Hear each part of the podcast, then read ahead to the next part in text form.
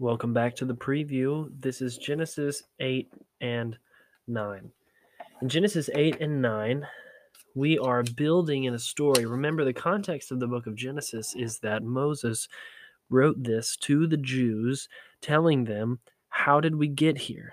How did the world come to be? And how did we get in the predicament where we needed a savior and we got into a covenant with God? And, and how did we get to where we are in the world? The, the, at this moment, when Genesis is being written, they are either in the desert, uh, they are in the desert, wandering uh, in the wilderness, and they they can't get into the promised land because they keep wandering and uh, because someone's living there, the Canaanites, and that will come into play at the end of our reading today.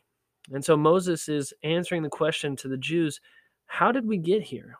And so we see here in uh, what, what has happened yesterday is that the the flood took place. God had decided he was going to rid the world of wickedness and sin because it had gotten so bad. And so he floods the earth, but he makes a covenant with a man named Noah, the only righteous man in Genesis 6:18 and says, "I will establish a covenant with you and I will bring you and all your family onto the ark." And he saves them.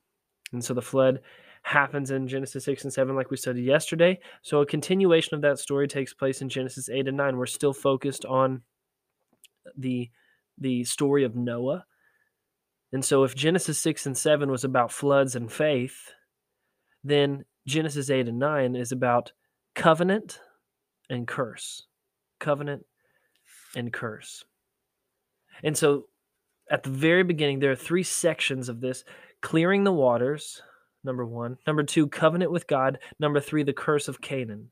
Those are the three things you're going to see. The clearing of the waters, the, the waters recede after a particular amount of time, the waters recede and but but they, they stop flowing from the heavens they've been the rain has stopped and the floods from the deep have have stopped uh, but there's still a ton of water so it has to recede and so god works to recede the waters so the waters are clearing. He sends out a raven and he sends out two doves. And after the second dove, they realize that the waters have receded enough to where they can find some land to park their ark on and to exit the ark and begin to live back on the earth.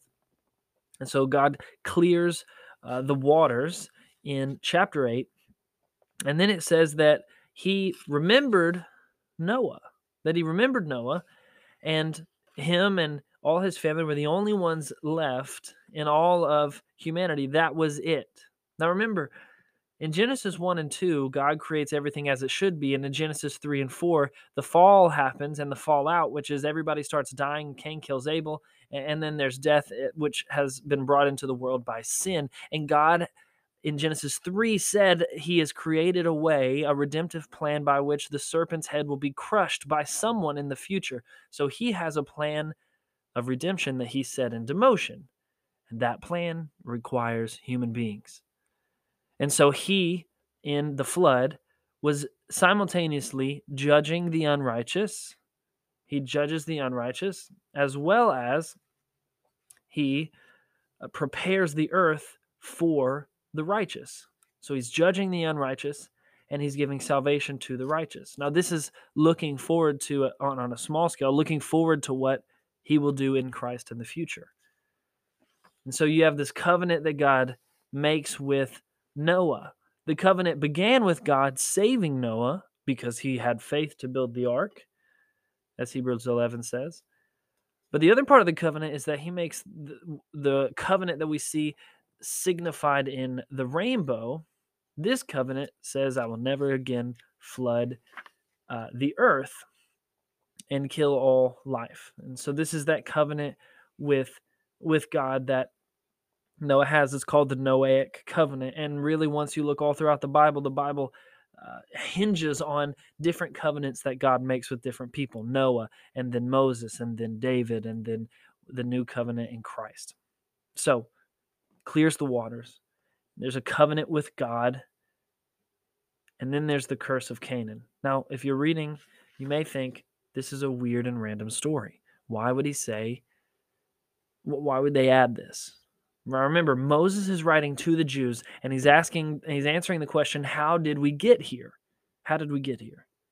Right? The Jews are all sitting around, they're wandering in the wilderness. They know that God is taking them to a land, but they haven't gotten there yet. But they know that that land, uh, they know that there are people living in that land, and those are the Canaanites. They know about that. And so what we have is we have Moses entering this story about Canaan because he is telling the Jews why the Israelites and the Canaanites are enemies. He's answering the question why are these people, the Canaanites, so wicked? And he's also answering the question why are the Canaanites enemies of God like they are? And this story gives us the answer it's a curse. Noah placed this curse and predicted this with his son, Ham. Ham is the father of the Canaanites. And so it seems like a random story, but when you put it in the context of who is speaking and who is listening, it makes a lot of sense. Moses is speaking to the Jews, and he tells them this story about how the father of the Canaanites was cursed because of his sin. He was cursed by Noah, and as a result, Noah cursed him and said that he would be a servant to everybody else. And he they are diametrically opposed from the time of Noah and to the time of Moses and the Jews even wandering into the wilderness. And so you see here you see a a, a continuation of God's redemptive story. In a small way, you see a type, you see a framework, as if you were drawing out a sketch of a painting that God will, God is drawing out a sketch, a pencil sketch that He will over time fill in with with vibrant colors. But the sketch here as we can see is that in in, in what happened with noah and the flood god is judging in his wrath and merciful and gracious in his salvation. And his wrath is poured out on the unrighteous and his grace and salvation are given to the righteous and we don't have a covenant specifically like one on one with god like noah did but in Christ, we have a new covenant. And we are a covenanted people with God. In the book of Titus, it says that God is redeeming a people of his very own for himself. And that is who we are as believers covenanted with God as his people, made righteous not by our own works, but by what God did. And so we see here a type in the story of Noah for God's plan of salvation. God had to save somebody because he determined his plan for redemption required human beings, and he wanted to redeem humanity by using Noah and his family rather than creating from dust again, creating someone new. And so then we see also this addition about why the Israelites and the Canaanites are always fighting and battling. And what's interesting is in the future of Israel, the Canaanites will eventually be their doom and demise, not because they beat them in battle, occasionally they did, but because they eroded them spiritually from the inside and turned them away from the God of their salvation. So, clearing the waters, covenant with God, the curse of Canaan, that is what you'll be looking for in today's reading of Genesis 8 and 9.